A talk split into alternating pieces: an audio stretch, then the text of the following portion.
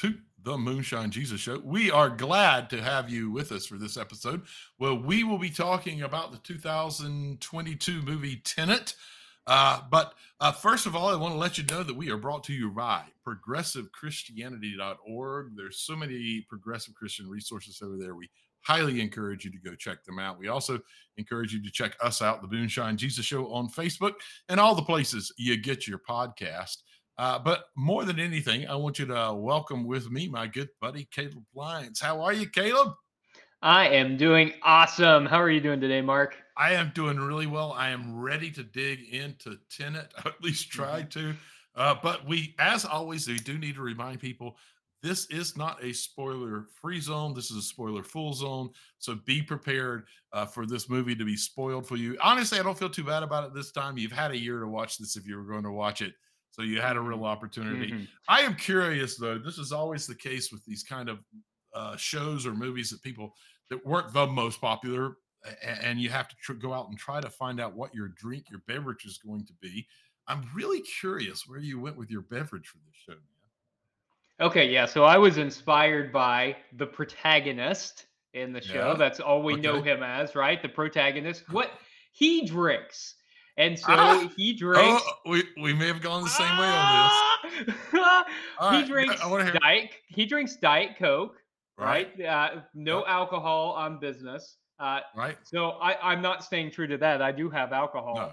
But yes. I've gone with a classic, Mark, a Jack, yeah. and Diet Coke. So in Very honoring nice. him, I've got a Diet Coke. So I've got a Jack and Diet Coke I, here. I kind of took the same the same uh, mm-hmm. direction you went. Early in the movie, we hear Neil, one of the other main characters, already know what the protagonist, the main uh, character's drink is, which mm-hmm. sort of gives a tip of the hat that somehow he knows about him, even though they're supposedly just meeting. Uh, I decided, again, like you, to go with a Diet Coke, and I've turned it into what I'm calling a time inverter, uh, and it's it is Diet Coke, lime vodka, and uh, a, a heavy serving uh, of absinthe, because I figured that will help mm. me invert time a little bit. Ah. So, uh, we, we both went in a similar direction. So cheers to you, sir. Hey, cheers, Mark. Uh, let's try these out. I'll do that again. How about Me yours? Too. Yeah. All right. Great. All right. Well, uh, we're going to continue sipping on these drinks. And in the meantime, we're going to have a little break here, and we'll come back and geek out a little bit about the show. Moonshine Jesus. Moonshine Jesus. Moonshine Jesus. Moonshine Jesus, won't you shine a light?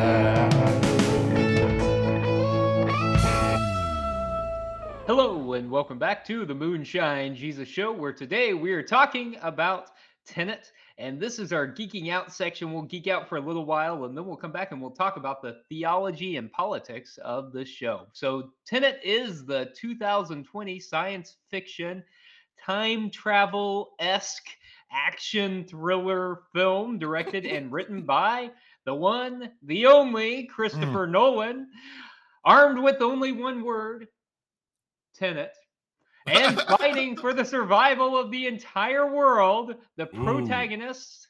journeys through the twilight world of international espionage on a mission that will unfold in something beyond real time. So, Mark, you and I were chatting ahead yeah. of the show today, and we Absolutely. were both saying, hey, Uh, we watched this a couple times, and we're not really quite sure uh, what happened wow. here. No. And so here's here's a line that stuck with me, and I want to yeah. get your, your uh, reflections on this.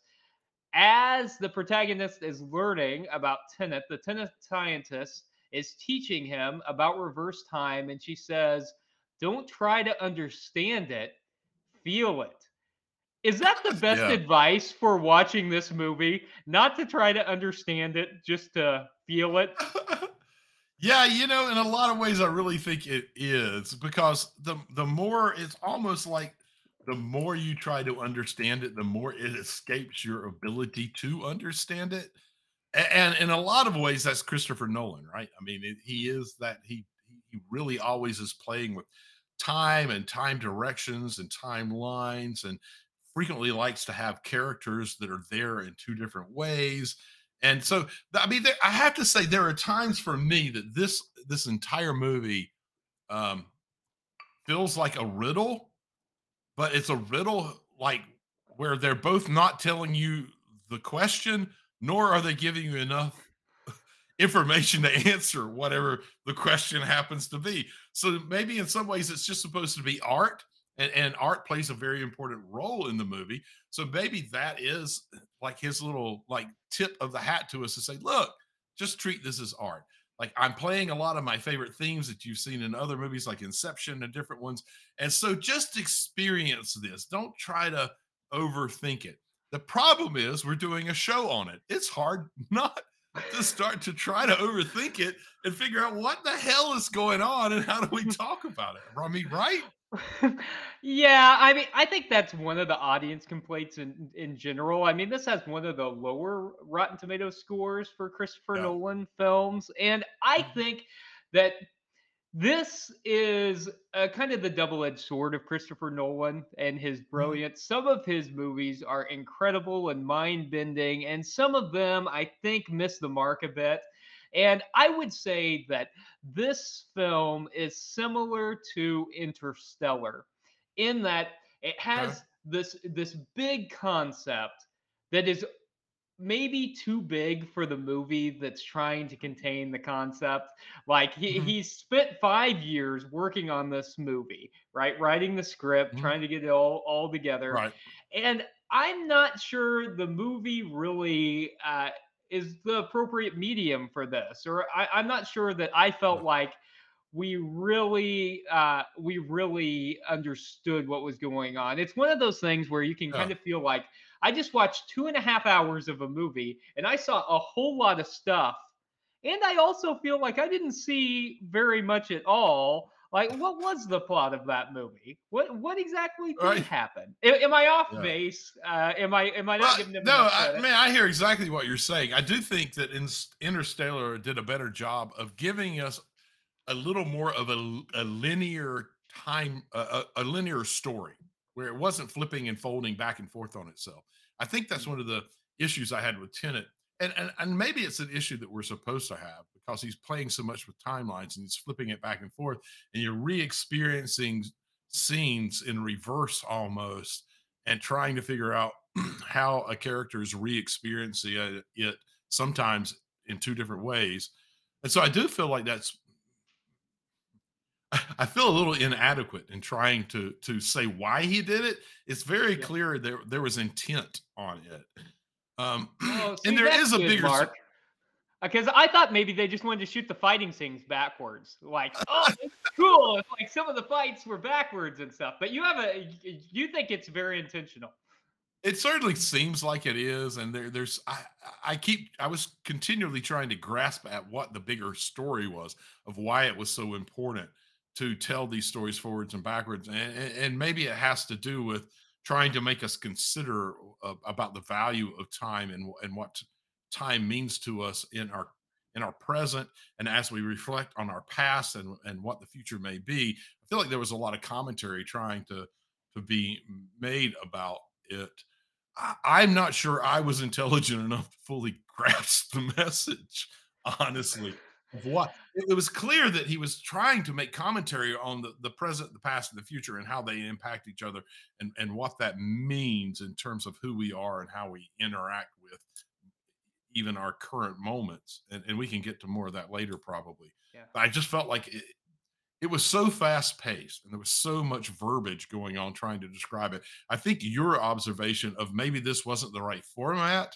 What if we made this a series where we can take more time and and investigate uh, metaphysics and investigate time and, and quantum theory even, and talk about how it all impacts what's going on here? Might have been a better choice because it all happens so fast, even watching it twice. I mean, ultimately what I get is a story of the future is at risk because of climate change. And so they create the ability to go, not only go back in time, but to delete time. And they believe that if they delete time, that it'll fix the future.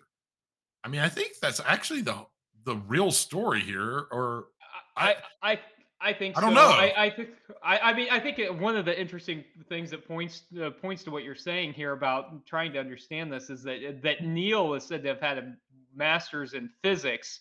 Right. And mm-hmm. the protagonist can't even understand exactly how any of right. it works. And goes uh, to a, so I, yeah, goes to he, a doctor he, and say, explain this to me. What what the hell's yeah, going on? Uh, yeah. Uh, it, we we don't really we don't really understand. Yeah, I think I think it's making a commentary on on if we destroy the earth uh, so much so that there's no recuperating from it, to what lengths would we go to restore rightness or or right. the human ability to survive? So I, I think you're right on that. And I would love to explore in our next segment more about like what that means for uh, for our future and climate change.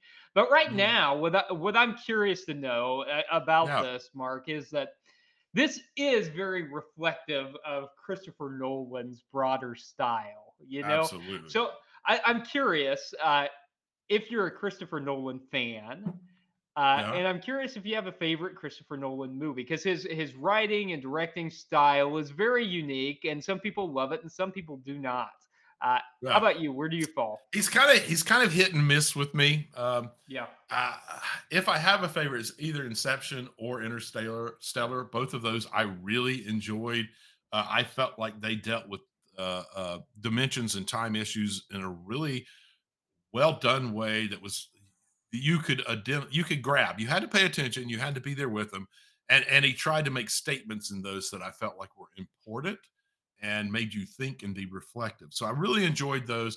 And I also say he's also just a visually a brilliant filmmaker. Like there are so mm. many things that are just they grab you instantly, and you get kind of pulled into the the movie visually. Um, so for me, those would be the two that I would most say that I really appreciated immediately. Like Tenet, maybe if I watched it two more times, I would appreciate it more deeply. Like I, I really, uh, it was, it was a struggle. It was. How about you? I mean, are you a fan of his? And what, what, what films, if any, are your kind of go-tos for, for him? Yeah, so I, I like him, and I think primarily because you know this, Mark, I, I'm a huge Batman fan. I love Batman, mm-hmm. and so I love the Dark Batman. Knight trilogy. Yep. And so that's that was my introduction to, to Christopher Nolan. And when you're talking yep. about like his vision for cinematography too, I think about oh, that uh, was you know, brilliant.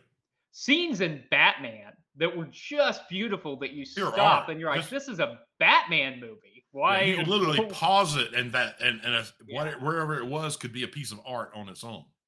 That's right. That's right. So I was introduced to him in that way. I, I loved Inception. I even liked to, all the way back to like Insomnia. I, I liked yeah. his stuff. Um, mm. But uh, but yeah, it's uh, and and The Prestige I think is very good. I I think uh, some of the the later films are. are harder to get behind because there's right. so much focus on the mind-bending aspect. And I think there is some value to sometimes telling a linear story and helping and walking the audience through where you expect them to arrive. Uh, and so yeah. I think I think he did a good job with that in Dunkirk. You know, that was very well received. Oh, I'm not a Dunkirk was pretty good. Yeah, I liked it. Fan. Yep, I like my, it. myself. Yeah, but uh, but I did enjoy it because. But I think part of that was uh, we kind of got the story. Uh, so, yeah. uh, so I'm I'm curious since you mentioned The Dark Knight, uh, yeah. and what do you think is his fascination with the the two sides of people? So Dark Knight, you got yeah. Batman, Bruce Wayne, mm-hmm. Two-Face is in that where mm-hmm. we see you know visually see two-sided, and in this we we have. Characters who are, are existence in two different ways almost mm-hmm. constantly and sometimes interacting. What do you think yeah. is his, his there does seem to be his fascination with him uh, of the two-sidedness of a, a of individuals, and did you see that yeah. between Dark Knight and this, and and what's that all about? Why, why do you think he keeps coming back to that theme? Yeah, I think you're right. I mean, even with uh, The Prestige, I mean, we see mm-hmm. uh, see people who appear one way and, and end up yep. being something else. I, I think it, he's speaking about the duality of humanity, and yeah. uh, and each person's you know capacity to do to do good things and, and bad things. And mm. I agree. I think this does seem to be a preoccupation of his, and uh, and to really explore you know what happens if we uh, feed the good wolf or the bad wolf. You know, right. uh, as the as the saying goes, which uh, yeah. w- what is it that uh, about humanity that that makes us good or bad, and uh, and and what's that like for us? Well, hmm. do you have uh, do you have thoughts, Mark? On, on no, I, I think that's I think that's part of it. I I, I wonder. I, I would love to hear more of his personal story. I wonder if there's something mm-hmm. going on where he's exploring something personally, because I, yes, I think that it is a recognition of the duality of humanity, uh, and his uh, his attempt to uncomplicate it a little bit by breaking it out and just showing one side and the other side, kind of in an in uh, capsulized versions, rather than having to deal with the messiness of of how it really is, of that we have these different parts of who we are always interacting, and we're having to decide, as you point out, which part of us is going to win out in every moment, any given moment. And he's seems to be trying to make that a clearer choice for us so that we can process it a little better. Uh, maybe definitely in The Dark Knight, that's part of what's going on. Absolutely. Here's a, here's a, maybe in a more grayish area, but he does, it is sort of two people that are working towards different ends because they're working in different directions and times. Yeah, yeah, I, I think you're right. And uh, I, I think we also should just say that it is a fun movie and an entertaining movie. Mm-hmm. And the the action scenes are incredible. Incredible. And, I mean, there's, I mean, the fact that one person is fighting forward in time and the other po- person is fighting backwards in time, and sometimes they're fighting themselves and don't know it. I think perhaps that's a, a, a similar metaphor. We're probably thinking of the same scene where he's shooting through yep. the glass on the two sides. Uh-huh. And yep. that was, I, I sat there the whole time going, how do you film that? How how did right. how do you conceptualize it? But then you, how do you film it so that you can yeah. tell the story in both time directions? That was brilliant. Yeah. I don't understand what it meant, but it was brilliant. Oh, well, Mark, you know what? There are, uh, uh, confusing nature of this movie aside, there are a lot of theological aspects to it and political aspects. And I think maybe it's time that we turn our focus towards those areas. So let's take a quick break and let's come back for our Theo Politico segment.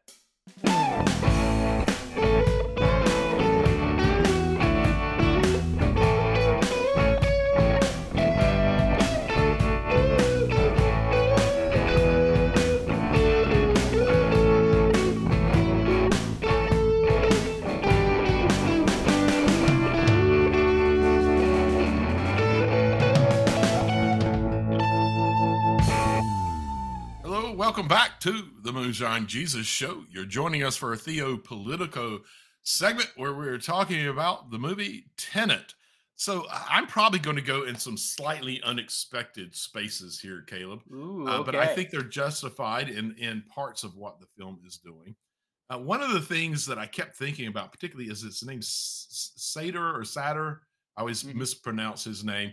One of the things I in thinking about him is uh, sort of, for me, that death is basically an, supposed to be an inescapable reality of time.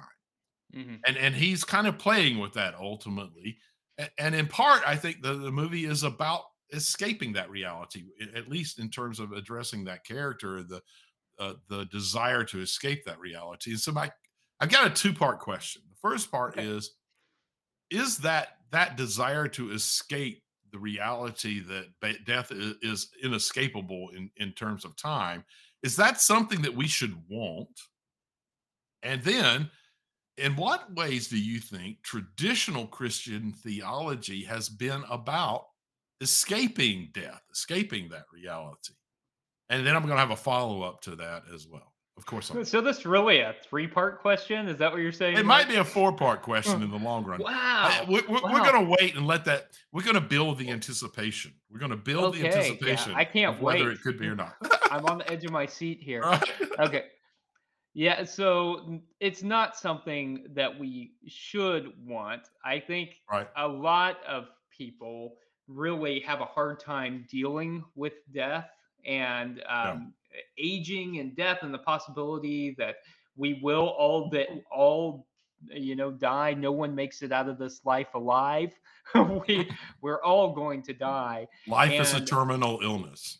I, I hear that, that as, as soon as you're born, you start dying. Do we have any other cliches we can throw at it? I don't know. I can't come up with any right now. I was trying, though. I was really trying. So, yeah, I mean, human beings struggle with the, the finiteness of, of life.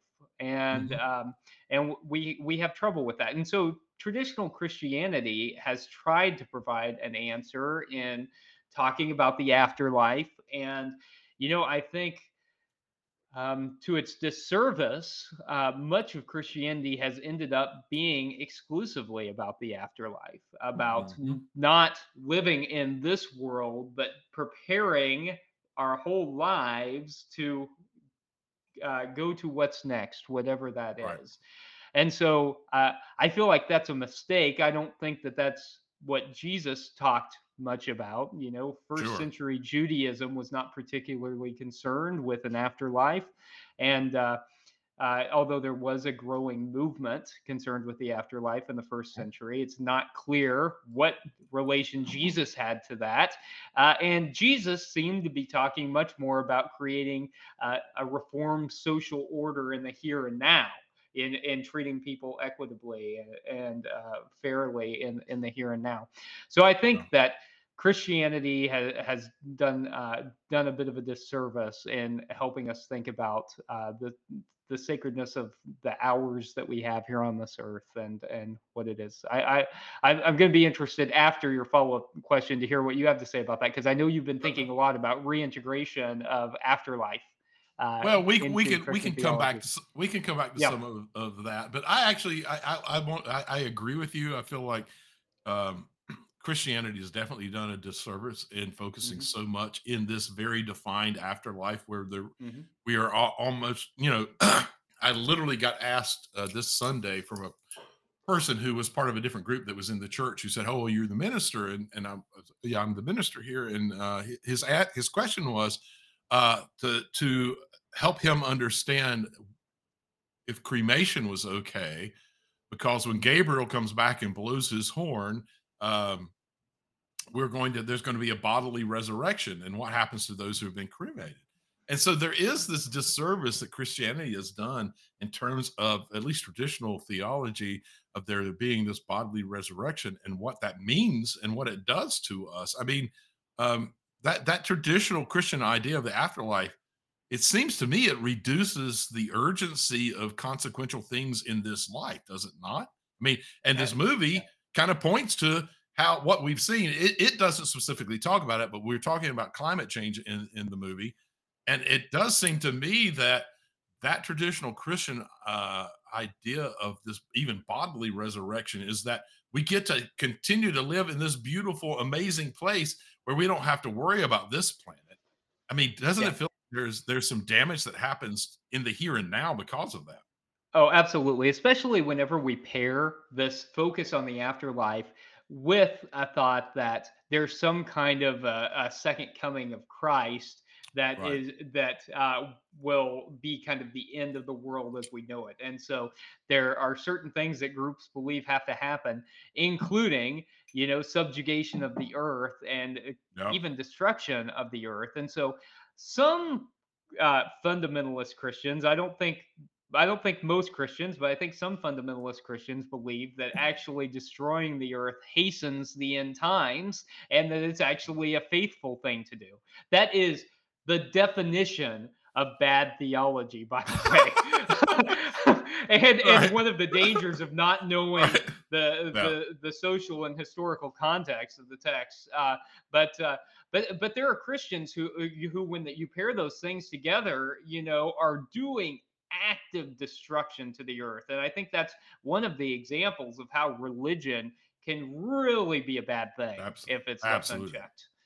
Absolutely. So. All right. So so we took a side road there. Here's my follow-up question. That's uh, right. Uh, about trying right, to escape. Two or three more questions, right? Right. About trying to escape death. Like okay. It is this human desire. We see it in this movie.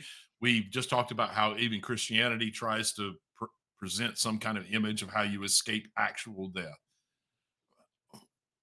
This is more of a philosophical question. Mm-hmm. Why do you think that it is so important to humans to escape death? Is there is there something about living a full life here that even a full life ends up that we find or see it as incomplete in some way? Is there some, what is the, the, the reason behind that? Is it fear? Is it that we see life as somehow incomplete, even if it's lived to its fullest? What do you think is going on in our need to escape death? And then I might have a follow-up question to that. I think to some degree, it depends on the person and what their own life experience has been. And if it is someone who, who maybe is, is afraid of death. I mean, I think maybe for, for many people, there is some fear of the unknown, of what waits beyond or not, or is this all I've got? Um, I, I think that for some folks, there is a genuine love of life and a, a genuine desire for uh, for life to continue as it is.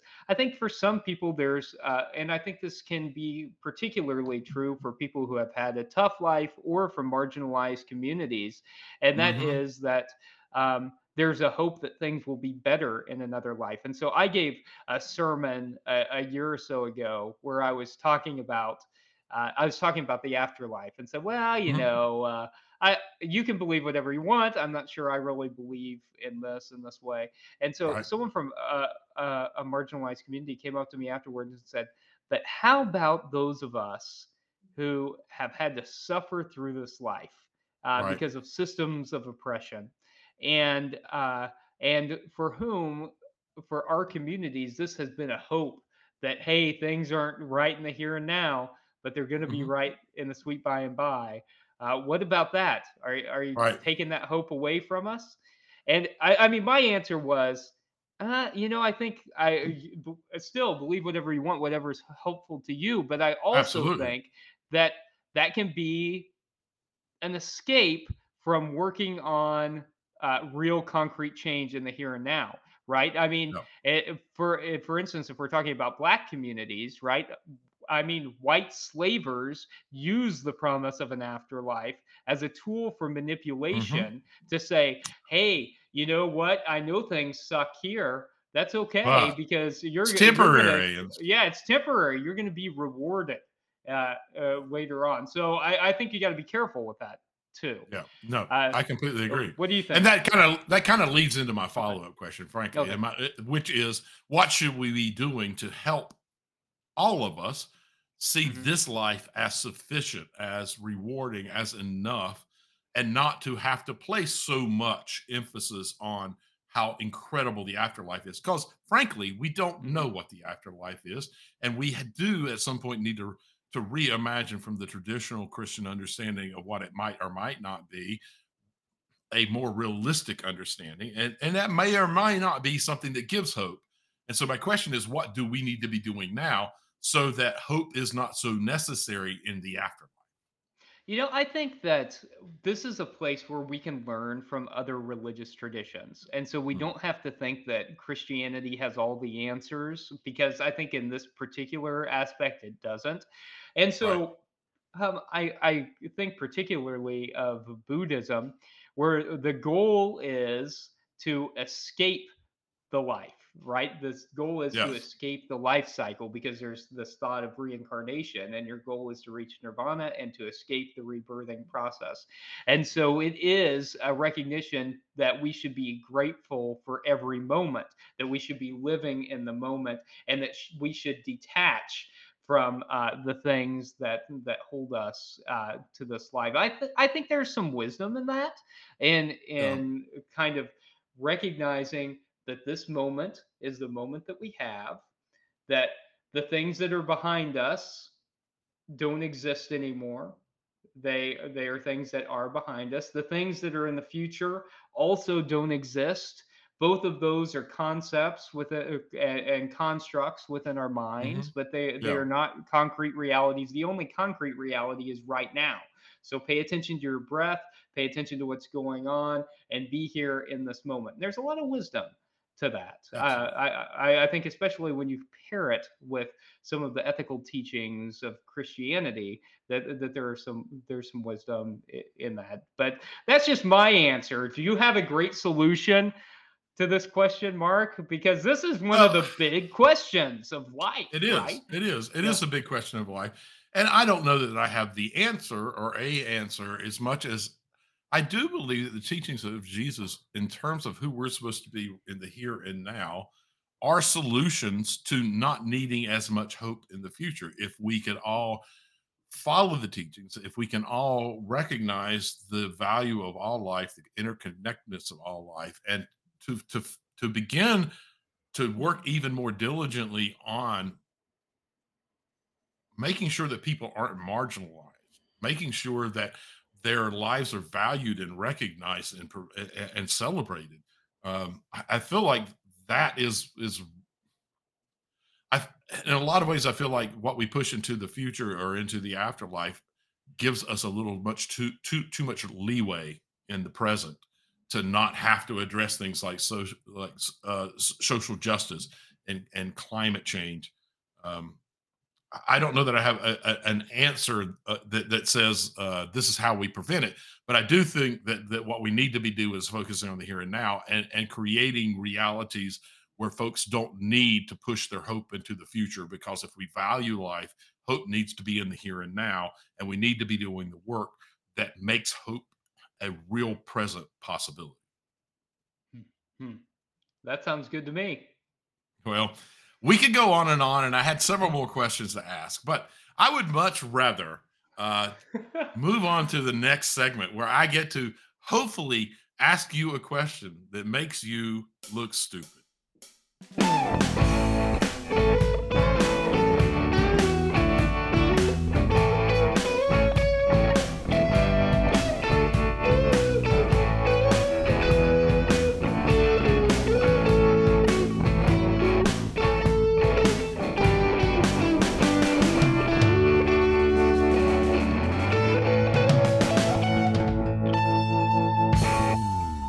Hello and welcome to our final segment of the Moonshine Jesus Show, the Make Me Look Stupid segment, where Mark almost always makes me no, look stupid. No. But you know what? I'm gonna I'm gonna ask you a question today, Mark, right. and it's one right. I don't know if it's gonna make you look stupid, but it, it probably is will. Something that I'm curious to know about, and mm. uh, I I, I want to know your take on this. So right. the the the antagonist, Sator, uh, says, "My greatest sin was to bring a son into the world when I knew it was dying." Yeah. And he says, "Do you think God will forgive me?" So there's a line that I think is worth thinking about a little mm. bit, um, because yeah. we have this record human population. We see that the the earth is uh, being affected by climate change, and that that is being uh, uh, that that is being affected by more human beings on the earth. Mm-hmm. And there's mm-hmm. this growing movement. I don't know if you saw this article in the New York Times recently, uh, a growing movement of people who think we should let human beings go extinct. So here's here's what I want to know, Mark. Um, is there value in that, and, and viewing human beings like uh, any other species that maybe should should be allowed to run their course? Is there is there something to be said for voluntary extinction? Is there something to be said for population control? Uh, and are there theological aspects of that? That's what I want to know, Mark. I'm curious. Boy, that's a lot of questions that I don't have answers to. Um, I'm just going to throw, throw, you asked me right. like a five-part question fair, earlier. That's so I'm fair, that's throw, fair. I'm not going to build that's any fair. sequence. I'm throwing them all out at that's you at fair. once, okay? That's fair. Let me see if I can figure out how to approach any of those. Uh, um, is there oh, okay. value? You're you're thinking about it, Mark. I'm feeling good about this set of questions. Is is there value? Is there value to human extinction, or allow, or, or even self-imposed human extinction? Uh, no. Uh, um, who cares if the human race survives? If it does, it does. If it doesn't, it doesn't. That is life. Uh, that is death, and the ending of human individuals, of races, happens. That is part of what goes on. Should we care about it? Yeah, of course. We, we should care about trying to have that not happen. There is value in humanity. There is value in in in what we have become and in our ability to process and think about life and to understand our relationship with the other. There is value in sharing love and and and trying to care about each other. There's even value in the in the negative chaos that we create. Uh, in a lot of ways, this this movie is about uh, entropathy, uh, moving towards this constant increasing chaos, but trying to understand it and figure out who we are within all of it. Um, so no, I don't think there's any real value in a, an intended, intentional extinction of humanity. We lose so much of what is good in the world. Even some of the things that we think of as negative and bad um, aren't at, can can be seen as less than negative and bad, as much as things that we learn from and process and make humanity better uh, from in our best moments. So uh, I, I don't think that that is is a good thing, and I don't think it's anything we should work towards. It's also nothing we should fear if it happens. How about population control? Population control becomes a question, a bigger question for me is, are we willing to share what we have? Hmm. Population control is not necessary if we're not hoarding goods. Right now, ah. even at our at our incredible rate of growth and the immense amount of people that live on the planet, the planet actually currently still produces enough to care for everyone. The problem is humanity doesn't produce produce enough compassion to care for everyone, a willingness to distribute those goods in a fair and equitable way. So no, I, I'm also not a big fan of population control, at least not right now. I think that that's a, a very simple solution to a problem that has to do with people's greed. And I'm not willing to uh, to sacrifice the experience of new life so that someone can have as much greed as they want. That's bullshit. I'm not going there. I don't know. What do you th- What do you think, man? Yeah. So I think I think it's ethically problematic to uh, think that voluntary termination of the species is something that people are going to get behind. uh, that, so I think that's a, a crazy position. No one's going right. to get behind that, um, right. other than uh, a few fanatics. I, I mean, obviously, we all share the the concern of climate change, but I, I think that. Uh, and I agree uh, in terms of population control and all. I do think there, though, that one thing that Christianity can do to help with population mm-hmm. control is to take away some of the unhelpful theology regarding sex and procreation. And so Absolutely. recognizing Absolutely. that, like, uh, using various forms of birth control is not contrary to the Christian faith, but is something that that is absolutely fine. I think yes. that if, if churches do a better job uh, of sex education and and and talking about how it is that uh, that we can engage in, in birth control kinds of things, I think that that's a, a respectful way to uh, to begin addressing the problem as well. So uh, and you know, in theological terms, we we do often talk about the earth being an earth of abundance, and that yes. there there is always enough. It's just whether or not we're going to share. So I, I love that response. Okay, I love it, Mark. That thank you for helping me unpack all of those questions, all like fifty of those questions. I, I don't know. I don't know if I. even managed to, to make a dent in the most of the questions, but at least I, I'm always willing to give my opinion, though. You, that you're very well aware of. I love it. All right, so so it. my turn, yeah. my turn, right? Mm-hmm. Uh, and mm-hmm. since you asked multiple questions, I'm going. You're going to do it too. I, I'm going to ask a question, and I'm going to do a follow up question. Okay. All right. Okay. The question is based on this movie. So ultimately, this movie is about finding a way to change the past so that we have an escape route when we mess things up. My question is, is there an actual meaning for life if we have an escape route, a way to change the past? Is there meaning in life if we can always go back and change the past to reshape it? No, and I think they they hint at this to some degree. I, and I mean, obviously, Tenet is the the group that is not wanting to change the past, even mm-hmm. though they're utilizing going back in the past to, right. to fight people.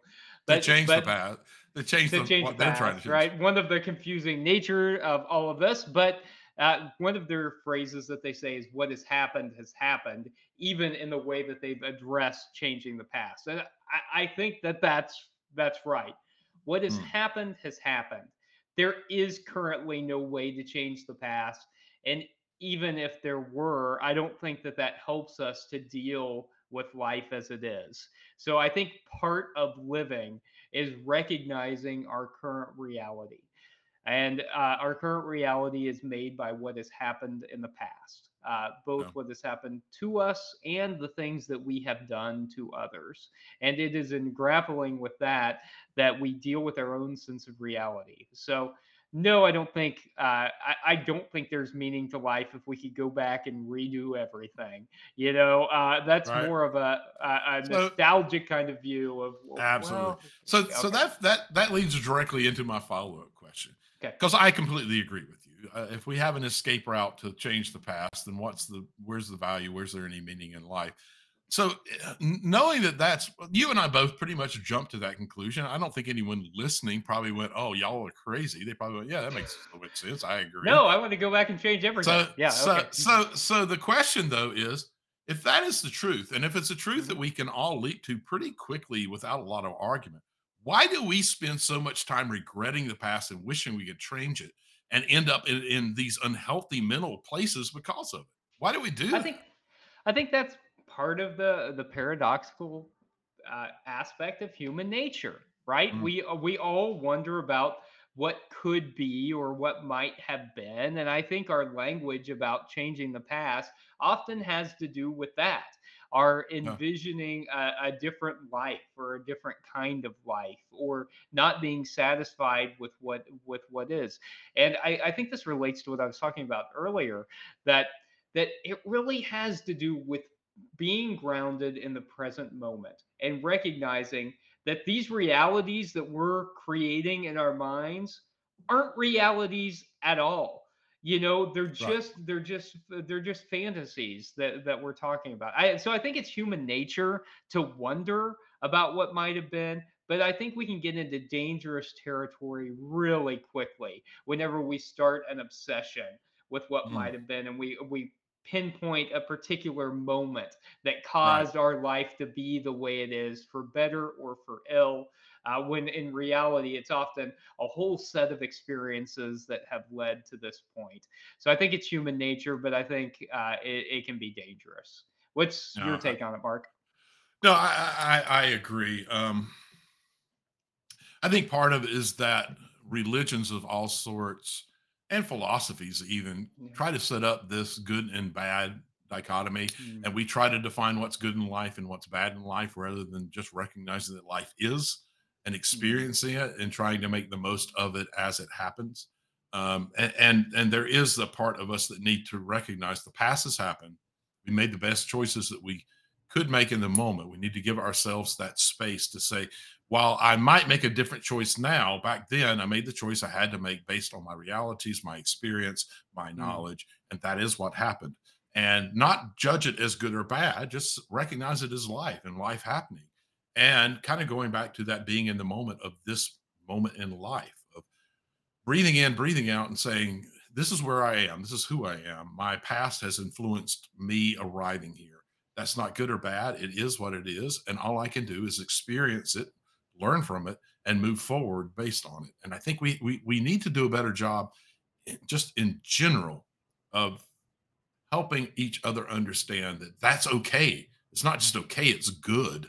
And it's what life is about. And in a lot of ways, that is the meaning of life, is to mm. experience it in its fullness and to not judge it, uh, but to always try to learn from it and make it better moving forward. That sounds wonderful, Mark. I, I, I love that thought of life being what it is and us making the best decisions uh, in the moment. And as they say, that'll preach, Mark. That sounds pretty good. I, I like that. So we've had enough mind bending for today, I think. With yeah, Tenet. Absolutely. And, uh, so uh, let's talk about what we're going to watch next week. Uh, uh, so next week we're planning to watch a show called yep. Blaze. Uh, yep. Do you know anything about it, Mark?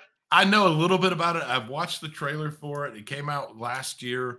Um, and it's really unusual. I'm not going to say a whole lot about it, but I will read this one description. It says, after a young girl witnesses a violent crime, she summons an imaginary dragon to help process her anger and protect her on her journey into womanhood. And I can tell you the uh, there there is a lot of investigation in terms of what I'm reading about it, uh, about how traumatic events can impact us and how we deal with them and live with them. Uh, and this looks really unusual. It looks very creative.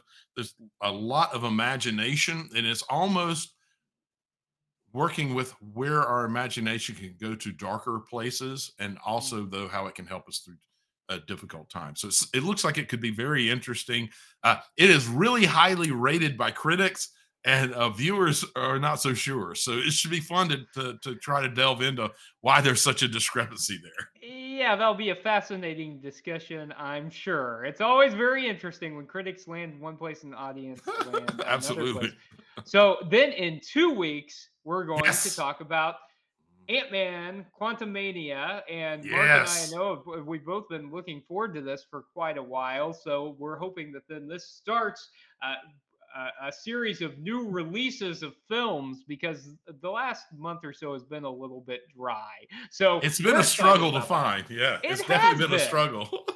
Figure out what we been. should be talking about. But there's lots of good stuff coming out this spring and this summer, and I can't yeah. wait to talk about it with you, man. I had a great time Same. today, as usual. Me too. Cheers I wasn't sure you, going into I wasn't sure going into Tenet that we would end up in good places, but I really appreciated the discussion. You very know, much. It was one of those. I'm glad. I, I've got to tell you, Mark, I was really relieved yep. whenever we talked today for you to say, I'm not sure that I knew what this meant, and I thought, thank God, it wasn't just me. I just thought I was really, I was really dense on this one. Yeah, I kind of felt uh, the same way. We, we both were. So, both of us, you know. We're Absolutely. Cheers to you, Mark. Cheers to all Cheers, of you sir. out there, and uh, we can't wait to see you next time on The Moonshine Jesus Show. Moonshine Jesus, nobody in the sky. Moonshine Jesus.